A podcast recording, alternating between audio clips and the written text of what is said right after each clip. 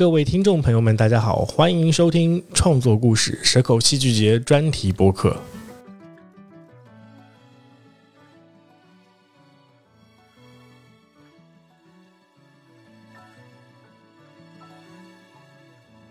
本期节目是我和麦昆老师在《鲶鱼效应》演出结束以后的隔天，与导演朱新运老师的采访。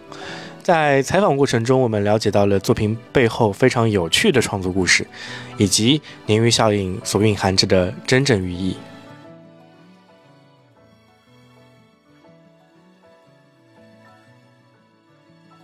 其实可以那个介绍一下，那个星云老师其实是同时是一个舞者、编舞者、导演，就因为呃身份还蛮多元的。对对对，嗯，过去的舞蹈经验是怎么样的？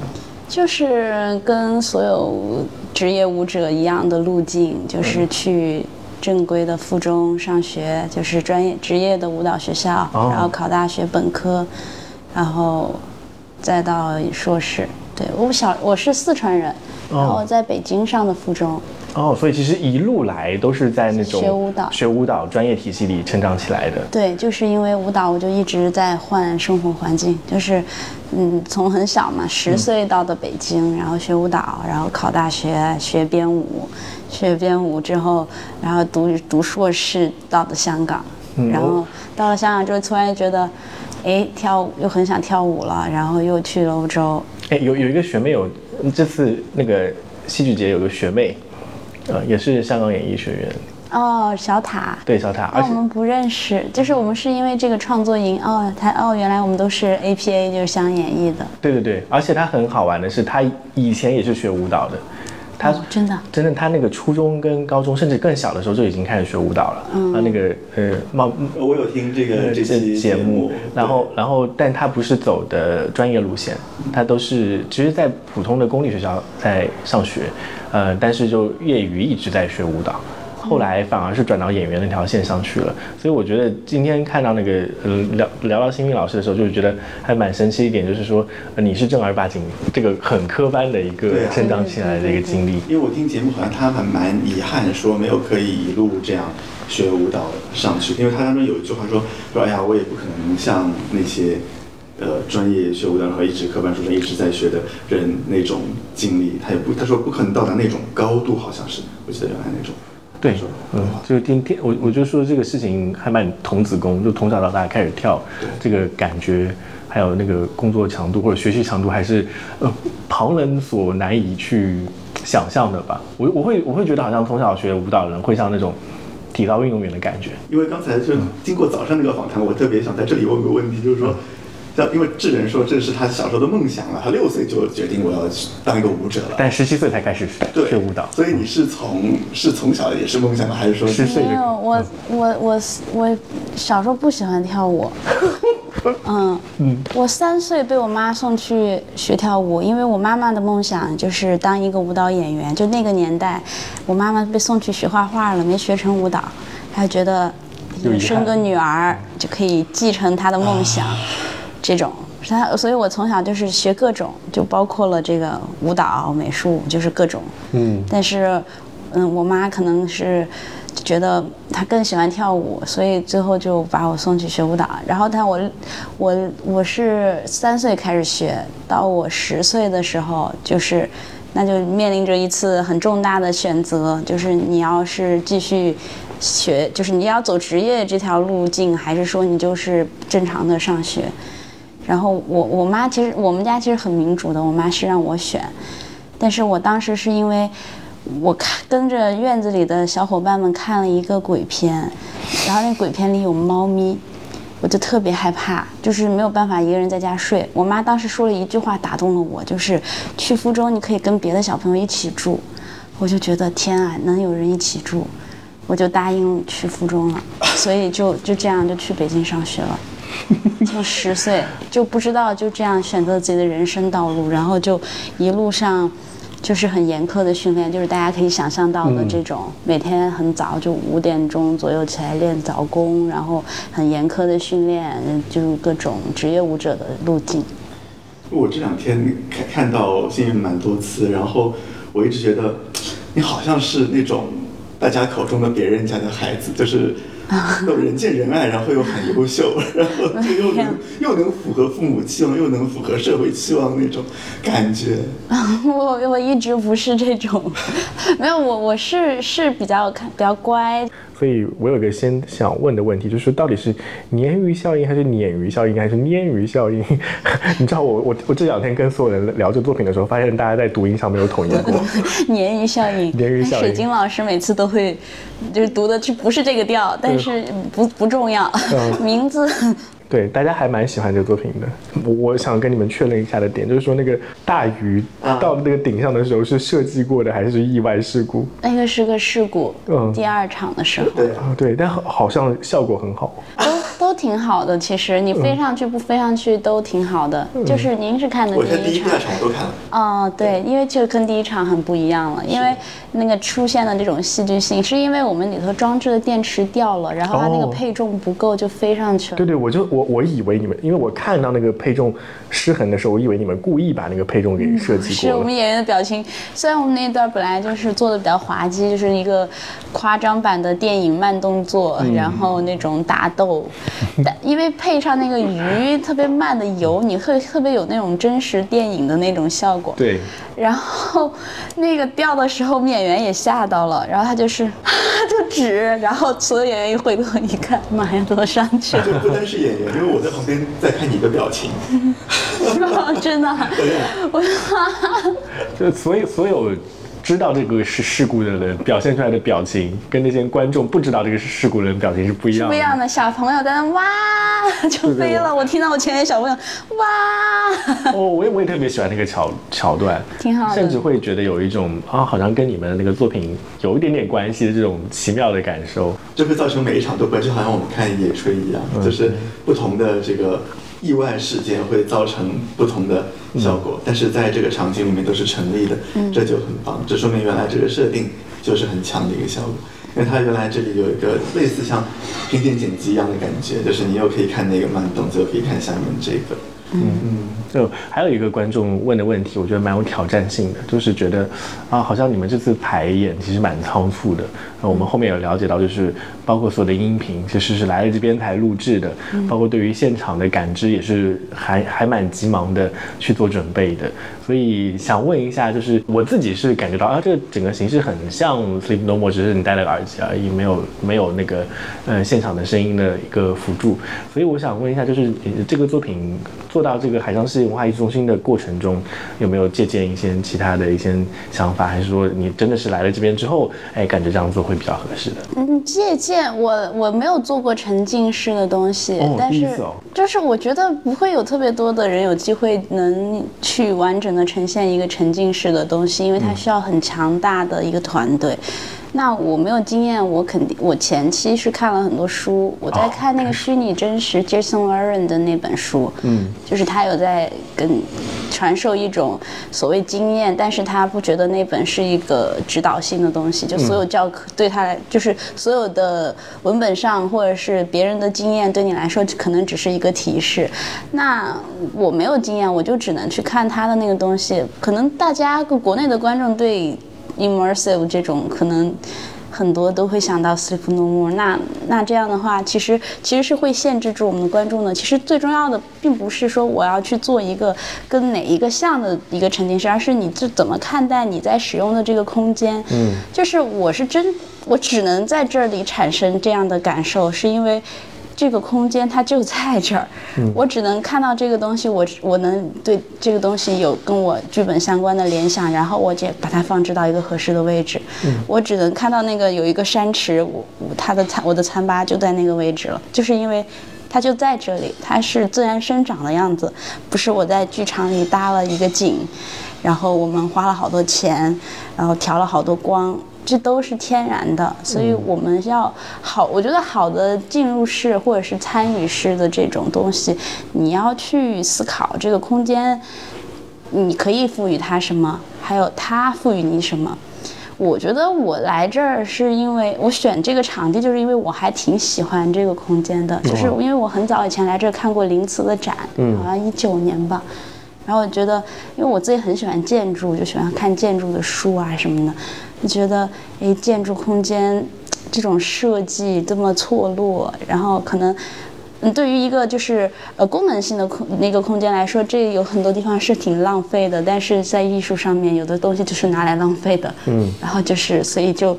到这儿以后，看这个空间，选择这些场景来去跟人物做一些贴合，包括嗯，像我们不是剧本里有三角关系嘛，所以就在外面的那个视角上，就也选了一个这样。黑泽明的三角关系。啊，对对，其实这个建筑本身有三角关系在的。对，就是我我就有做一些研究，我也请教了宋老师，是宋科老师，我让他发给了我很多文献。就前面我也提到，我是做就是研究型的创作的一个人。嗯嗯，我自己因为可能在也是有这个教师的身份，还有我比较喜欢去做很多的文本上的钻研和积累。就是，所以我自己从挑演员到就是做一个真实的创作之前，我自己会做很多功课，嗯，就包括我刚刚就是不是被打断了吗？我这个剧本就为什么有这个故事，是因为我其实是先选的演员，我那个时候只是有一个概念，我觉得创作肯定你是有概念的，我这个概念来源于鲶鱼效应，就是因为我自己在国外的时候，跟我挪威的朋友们。聊起鲶鱼效应这个故事，他们一无所知。哎，但是 但是我们 百度上面去你去搜这个故事起源于挪威，我觉得这个很这个太有意思了，觉得这个是一个伪命题来的，就是为什么我们在阐述这样一种社会现象的时候，会需要选择借助一个外来的词汇，是给它了赋予了一层国家性的含义，对对，一种很很很国家性的含义。诶，我觉得这个挺有意思的，就就，所以我其实是想要借这个伪命题来讨论一些我们当下社会挺焦灼的一些现象的，嗯，但。呃，有这种概念，概念只是一部分。因为我是做研究的创作，所以我就知道我里头要做一些很很具体的动作了。因为我们舞蹈还是以身体为媒介的，所以我这里头有两个动作的研究，一个系列就是我在研究，呃，就是人在动作急速变化时候，很快的时候形成的那种无意识，可以让我们的动作快到什么程度。所以我们有一段，你们看那种。流水作业就是对，嗯，有一大段。我第一从创作品上来说，我是想要呈现那种机械化的这种形态，就大家好像在流水线的工作，复制这种流水线的工作。但从动作研究上，我是在探讨，就是我的演员们现在是不需要任何的记忆去做这套动作，他们就是。通过了几百遍的连接，就形成肌肉记忆。我觉得这个肌肉记忆的这个东西，在身体的研究层面上是我感兴趣的。然后这就是我的一套研究。然后第二个研究就是。我是在，呃，尝试着做一种病态的身体运动方式，就是我觉得鱼在集装箱里头它会有这种呼吸不上来的时候，所以我自己的研究是，呃，你大口的呼吸，当你开始大脑有缺氧反应的时候，你身体会呈现一种形态，那这种形态带动出来的动作是跟你平时的动作质感不一样的。所以我就有训练这种演员用嘴巴来呼吸，因为嘴巴呼吸不是一个科学的跳舞方式。对。可是我们在研究动作的时候，就是你从一个不科学的方式到你找到一种规律，然后把这种动作的质感带入成为一种可以改变人体动作形态的一种东西。就是当时是在做这种两种层级上的研究，当然我有自己的概念在里头，然后才找演员，找演员。你可能因为我自己前期的功课其实做挺多的，就是大家其实是挺从舞者来说，他还是挺愿意参与这种，就是身体足够有概念的东西。然后他们也会当当成一种学生的感觉哈。那我们也不是，其实有很多是都大多数都是朋友哦，就是都是朋友，一开始都是找的朋友，因为我不太喜欢这个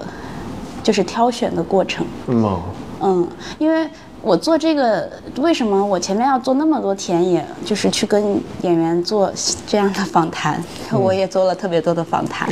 然后就做了很多的记录，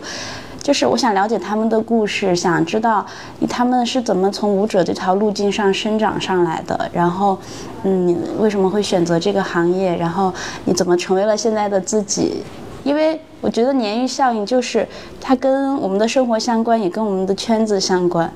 就是我觉得有趣的地方是我专门选择了就是这个行业里面的一些呃嗯著名的人吧，就是你看我们这里头以前的版本，就最早一版啊，是有行业里的呃比较知名的人，比如说我们鱼王，嗯，是杨丽萍老师的男一号，是很很有名的人，嗯，然后还有边缘一点的人，街舞舞者，对，他是边缘，所谓他不在核心核心圈层里面，所谓边缘。嗯，然后还有现代舞者，就是我们现代舞行业里的主流的一群人，还有一些学生。嗯就是我最早一版呢是有呃刚毕业的学生，我我我我当时是在做一个排练实验来着，就是这些人在聚集到一起的时候，他会有一种能量产生，就是你会去看这个人跳舞如何。然后他怎么跳舞的，然后你自己要用什么方式回应他，我觉得这个都是鲶鱼效应。对对对，我我我后来关注到一点，就是说，呃，我拿到是女巫课那张卡，然后女巫课里最后一个小节讲到他在餐厅里搅动这种暗流，然后后来我再去关注其他每个角色的卡的时候，我就发现每个角色好像都是那只小鲶鱼。嗯，所以，所以我你刚才讲到这个创作故事的时候，跟这个剧情本身就是，好像鲶鱼效应是某只鲶鱼进到了这个群体里面产生的效应。当我我我回过头来看那个架构的时候，我就发现每个角色都是那条鲶鱼，都形成了某种效应。然后你在讲到你的创作故事的时候，我就发现，其实，在创作过程中也是。就是不同的角色在一个多元化群体里面，它都在形成自己的鲶鱼效应。我不知道这种感觉是不是是我当时是在做实验的，对，嗯。我这个我最早去年在做排练的时候，我们当时七月份演，我大概就出就是二三月份开始就是找演员，然后跟他们说你要跳这个，然后巴拉巴拉的，然后我自己的那个计划里就有过一段时间，我就会跟他说你这个角色被人换了。就是行业里面有人替代了你，你就跳不了了。然后就是我其实是在试验这种，我觉得这个就是舞者特别悲惨的是的一种被选择的生存状态。嗯，就是我们我在做这个时候，就是我想想观察这个东西，就是大家在那个情况下，他真的身身身身心灵会产生什么样的反应，引起他的一些行径，就是他他就会发生改变。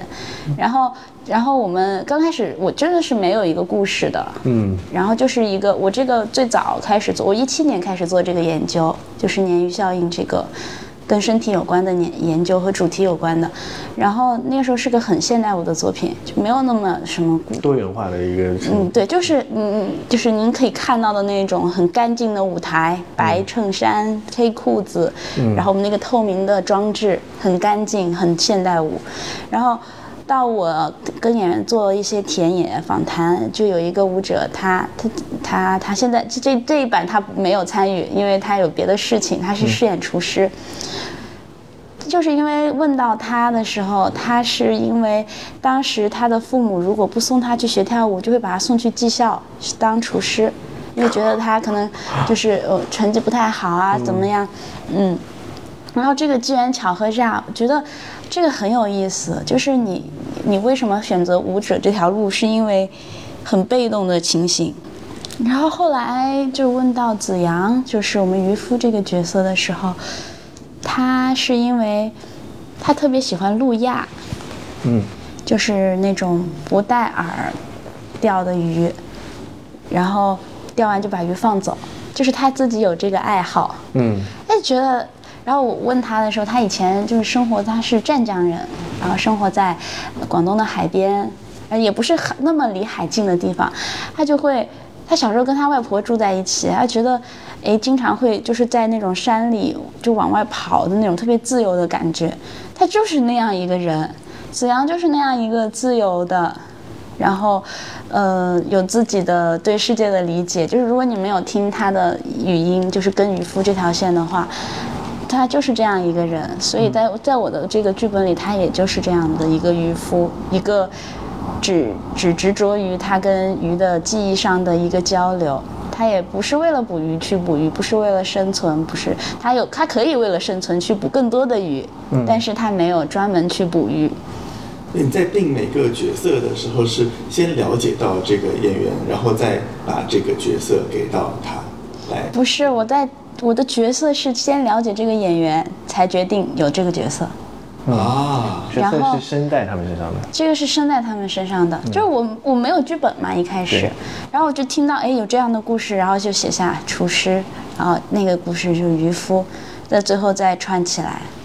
然后，呃，以前演老板那个角色，我是跟他为什么还会有老板这个角色？就是我跟那个呃呃我们思俊，就是之前演老板这个男演员，他他觉得我问他有什么特别想要达成的事情，他就说他想要变得特别有钱，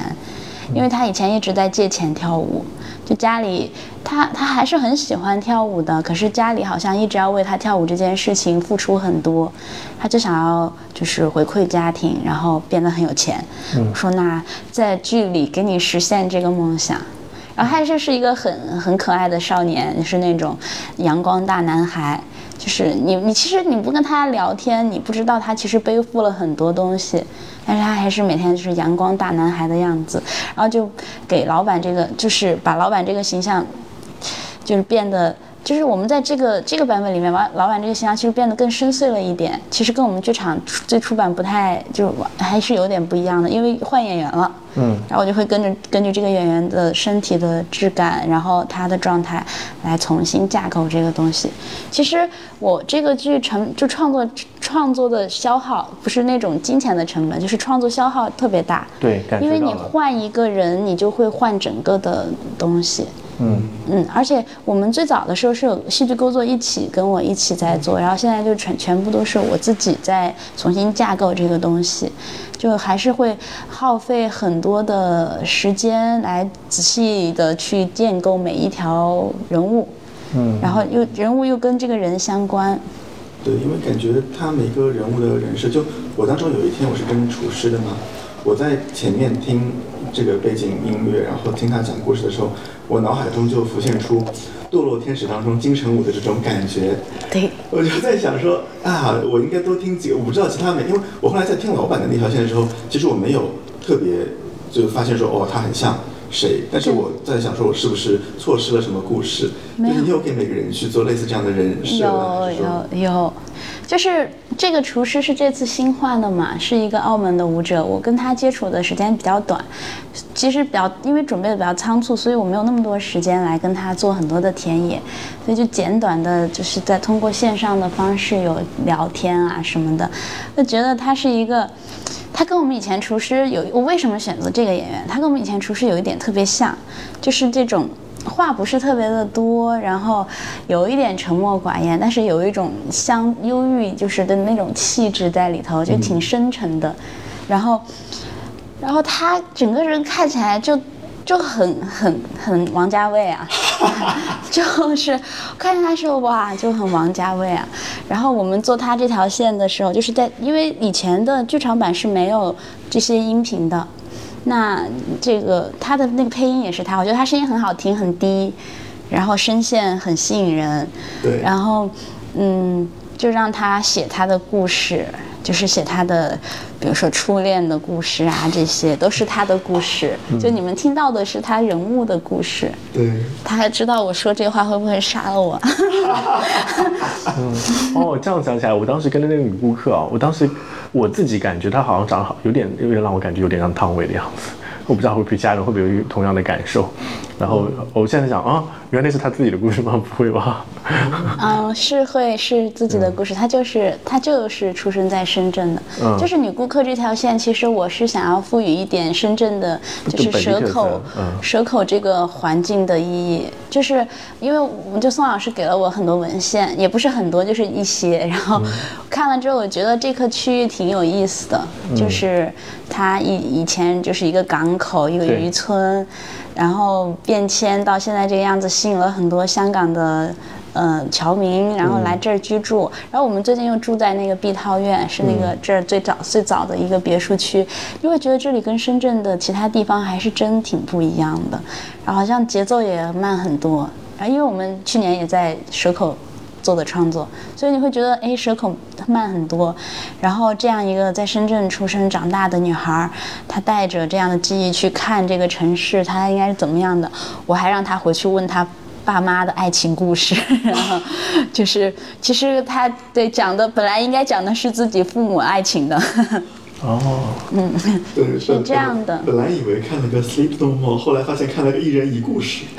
是，其实因为我我喜我比较喜欢这样的方式，我觉得就是我觉得真的东西是没有办法被替代的。就虽然我作品做的挺糙的，这次时间很赶，但是我觉得可能大家最后还反响还就是还是比较积极正面，是因为我们就其实真的很真诚的在做这个东西。所以这收到了。对这种方式，其实出品会非常的慢的。所以我我会想，其实以你作为主创，相对鲶鱼效应，我们刚才听到已经是从一七年就有开始做概念，嗯。到现在呃才可能有几次的演出机会。那、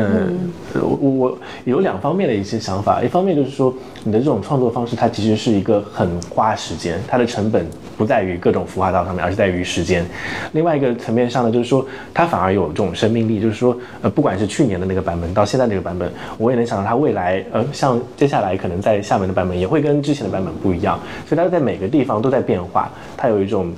在这种鲶鱼效应的概念下生长起来的一个可能性，所以两者，呃，都会让人觉得还蛮有意思的。对，是，其实我喜欢这种有机的感觉，嗯，就是我不希望每一个演员来这里，然后他接了个活儿，然后就走了。嗯，他们会有很多就是所谓的 take away，或者说有有东西带走。想希望他们可以有，但是我会。就是我会在，就是比如说我们演完一阵子，就会问问他们。就是我去年其实挺感动的，就是我们在剧场版演完之后，有一个演后谈，在上海国际舞蹈中心，然后我有个演员说，他说在我们排练的这段日子是他最快乐的时光。就是那时候我们很苦，我们就在价值工厂，每天没有没有电，四十度，七月份的深圳啊，哎，我我真真真真的蛮想知道这段故事的，因为价值工厂是一个很神奇的地方。嗯，那个这个是麦昆老师不知道的地方，就是呃，此次蛇口戏剧节最有戏剧张力的舞台在价值工厂。海无尽上，对，海无尽，海无尽它只用了一半，还有另外一半，呃，那个地方就是我我会我会觉得所有人都会想去那边演出，去创造那边有机的故事起来。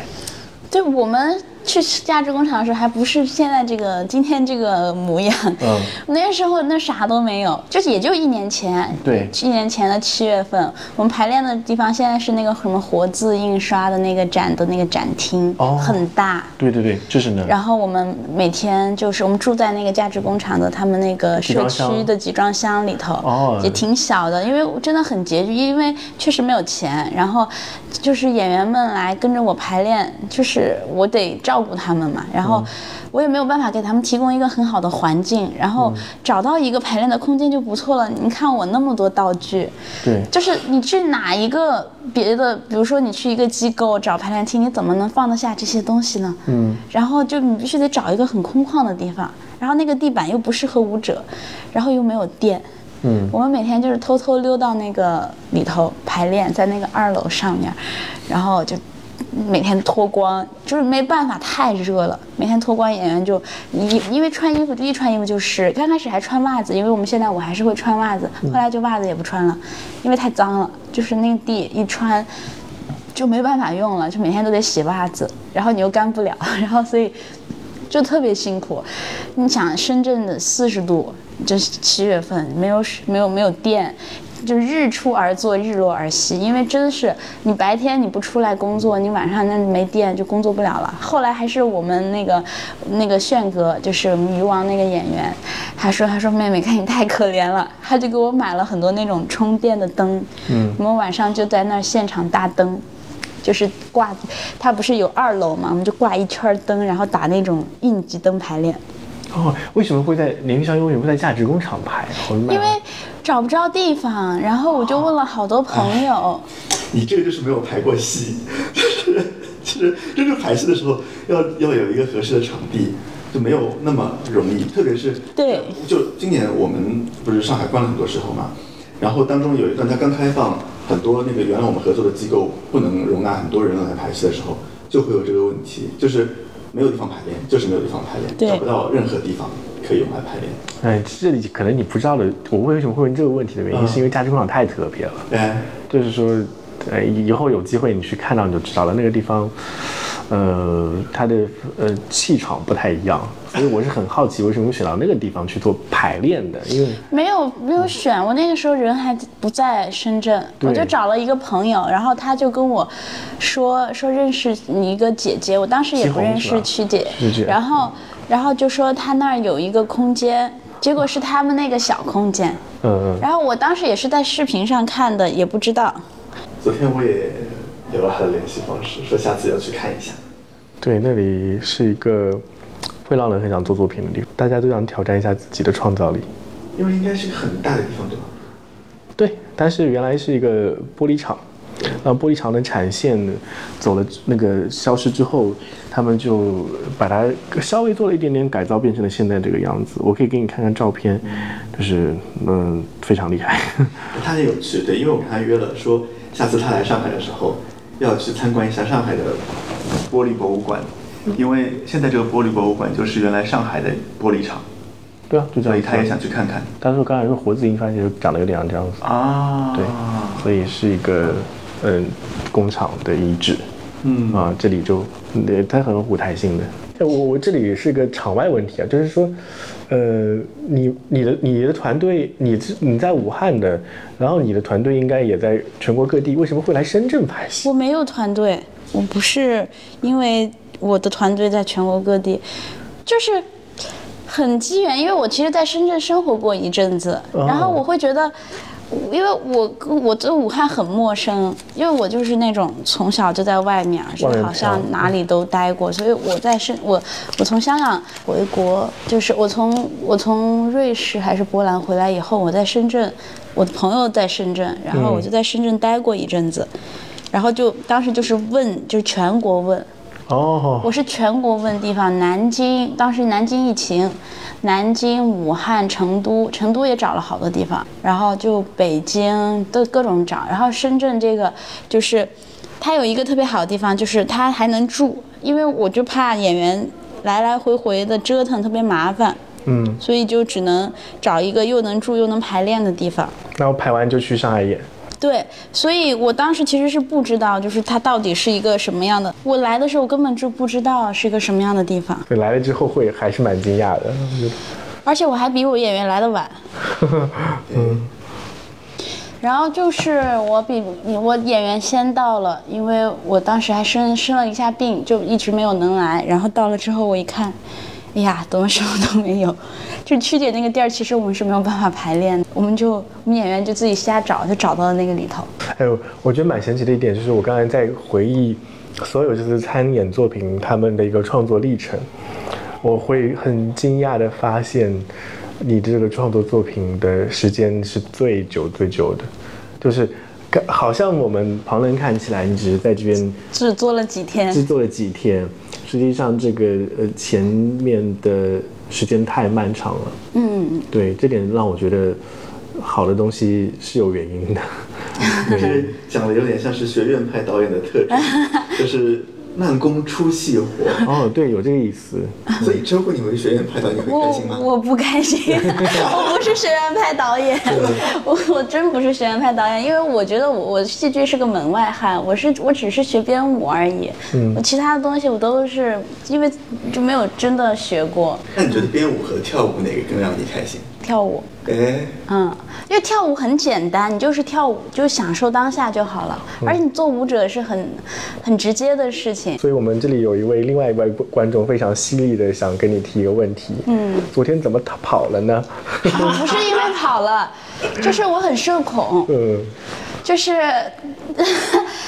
我我我看见那个场面，我觉得完了，上去肯定社死。就是我看起来不社恐，但是我真的很社恐。嗯，然后我个天哪，是这个场面。然 后我说，我说，然后们上面在 MC 在叫鲶鱼效应，鲶鱼效应，鲶鱼效应的那个那个舞者请上台来啊！结果我鲶鱼效应没有一个人上去，我们鲶鱼效应都是这样的。就可能我因为我找舞者的方式是这种很多访谈，其实我可能会因为我基于一个对一个人的了解，我会选择这个舞者。是的就是其实我是还是接触了一些舞者的。然后就会选择这样的人。可能我觉得只有我，我觉得我会选择这样的人跟你合作，你会觉得是一个开心的过程。就所以，我刚刚不是说我们在上海的时候，就那个演员是真的说。他说他他说嗯，在我们这儿排练是他这辈子最开心的时候。我真的我在台上听你演后谈，眼泪啪就掉下来了，就是觉得，不管这作品做的如何，你能在一个你从他的身上你能获得到，就是你会觉得自己在做有意义的事情。嗯嗯，就是这个东西不是说你做了一个好很好的作品可以就能替代的。嗯，我得跟着对，然后你在就是像昨天他们在那边跳舞在 battle 的时候，你不想和他们产生一下鲶鱼效应吗？嗯，我我不想啊。够了，就是我我有点怕，就是 show off，就是、就是大家好像是在就是玩儿，就是我觉得玩儿是没有问题的呀、就是大家如果很多，嗯因为那个环境也不是都是舞者，就是我们其实是带着有舞者身份的一群人，那我们是认真的玩儿还是不就是我认真的玩儿呢？就没我其实当时没想那么多，我就是单纯社恐而已。嗯，我我特别能理解这种社恐的社恐的心态。是的哈。对对对，就是呃有有些人表面上只是呃表现出来我社牛，但实际上内心真的是很社恐。尤其是你说你要你要去站上去的时候，有一个表现，它不是一个被设计过的东西，我就觉得啊，我就不想去了。嗯，对，呃，会。会会有这样子的。就被被迫承担一些不该承担的东西。而且我只有聊作品创作的时候话太多，其他我都不行。嗯，啊很多很多这样子，我觉得现现在已经见到好几个这样子的一个朋友。对，就是聊到自己作品的时候，巴拉巴拉都会有很多。其实他不是说想自我表达，只是说他真的想了很多很多。是这些东西，就是我我甚至都会觉得今天的访谈实在是太有限了，因为呃那些田野那些创作方式，它有很多东西是很值得聊的。我我当时有一个很小的问题了，就是说前两天跟另外一个导演在聊的时候，他有讲到一个叫 deficing theater 或者这种，所以我会觉得你啊，你的方式是不是也这种编作剧场的一种方式的一种是很像的？是是，因为我我在香港的时候是上过 devising theater 的课，哦，对对对，但是呃，我觉得可能现在很多剧场的创作模式都是这种，就是这种有集体创作的方式，其实是激发每一个人的创造力的方式。嗯，肯定是会有这种，因为我们学我其实我自己学习经历来说，我学习到的方法就是这种，就是 practice as research 这种，嗯。就是你还是会觉得。我是想要自己的创作是跟别的学科是能沟通的，那你就得建立一个跟别人沟通的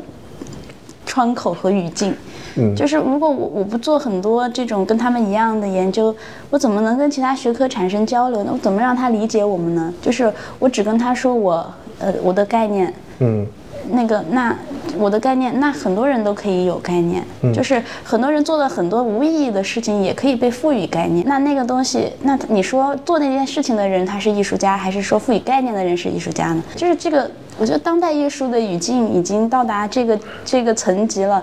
那很多东西变得很泛，然后被拉得很平。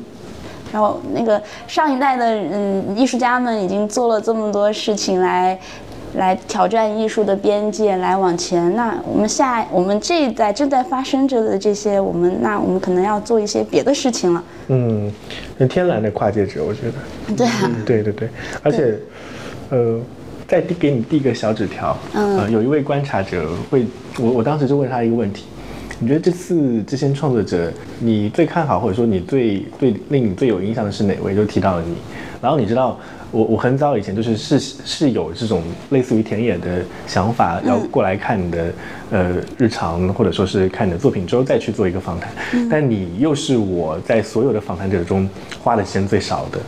就是我我我甚至上周说跟你说要来看彩排，我也没看到彩排，所以就我觉得还蛮神奇的，就是我我我今天真真的是没有想到会是这样子一个对话，就是说我我我预期我会做这样子一个田野的方式来做我的这个播客节目，结果我最没花时间的一个人在用我跟我同样的方式 在做你自己的作品，对，所以你你讲的很多东西我就特别有共鸣，所以就反呃我觉得没花时间也挺好的，因为你讲的事情我也我也特别的在内心深处很认可这件事情，嗯，就要很花时间在他们身上，那个时间真的很漫长，但是他会就是值得，然后那个好作品被酿造出来。对，因为我我是觉得作品是需要花时间沉淀的。我不是那种很着急的人，我性格很慢，但是我就是快的时候，就比如说做作品啊、演出的时候，就是啪啪啪的。但我自己就自己节奏就是那种嗯那种。对你反应很快，因为第二场演出出了那个意外之后，你很快就想到了这个改变谢幕的这个方式，对吧？我都看到你这个想的过程，所以 就跟因为跟第一场谢幕完全不一样，然后你就跑到那个我透半透明的那个道具之前，带着演员一起来谢幕，这是你灵机一动想出来的一个。没有没有，这是因为我比较爱玩，我每次都会排不同的谢幕，然后我们演出前扔骰子，嗯，然后扔到哪个是哪个，所以我们第一场我们第一场扔到的就是一个正常的离开，然后谢幕。第二场我们说来玩一把，然后就是这个。那你每次要想到六个不同的谢幕方式？没有，就是觉得好玩儿，就是觉得。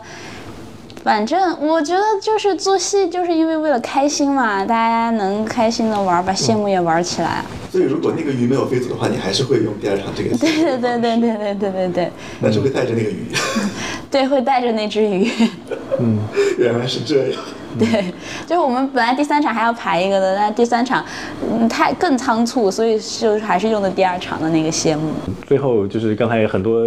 就是你还是。被很受关注的，你知道吗？我不知道。呃，就是嗯，其他组的都会说啊，你要采访朱新命了，有几个问题要问一下，这样子。是吗？有什么问题让我听一下？刚才刚才已经都问掉了，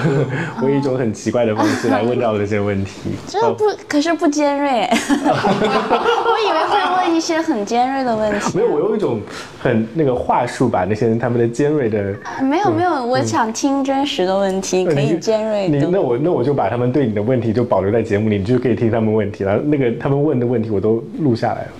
有录到了。你要不要用一下变声，然后让他不能够猜出谁是谁？啊，那还不用，就直接就就。可是我，可是你不尖锐，你不尖锐的话会，那我对这个问题的判断就会有影响。如果尖锐的话，可能我的回答会不一样哦。是是这样子的，但是问问题是在于，呃，我没有办法代替他们尖锐。嗯啊，就我我不想，因为我们俩是第一次真的这么坐在这里聊。我没有办法说，呃，明白你的那个尺度在什么地方。我不想第一次在没有任何基础的地方就挑战你。没有没有，我尺度很大的，就是我非常开放的一个很包容。对啊，是我我的意思是我并不知道你的尺度是什么，所以只能做细。所以我就很想听啊，就是 很想听，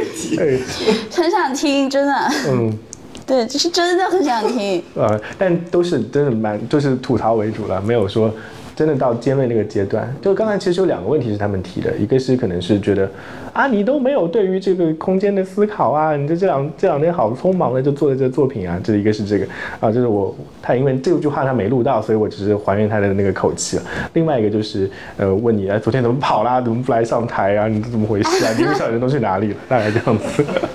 不是，其实我们其实其实不是不是他我他其实他刚好昨天是一个时间点，因为我们来之前就约定了十一点要撤。哦，就是不是当天这样的，我们前一天就约好了。好，行，我记录一下笔记啊。那个朱新云欠我们一个那个，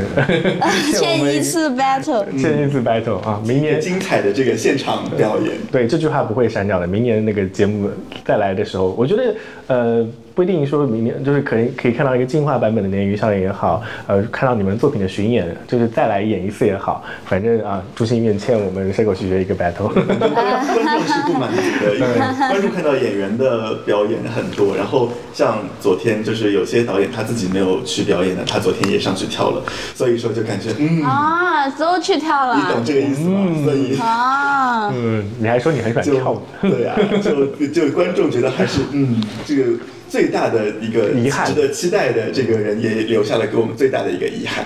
就是要要留给下一次是吧？对，就是蛇口戏剧节有可能只办一次吧？有有第二 次，我们只看刘凤学堂都知道，就是这个只是第一次了。对对，那是。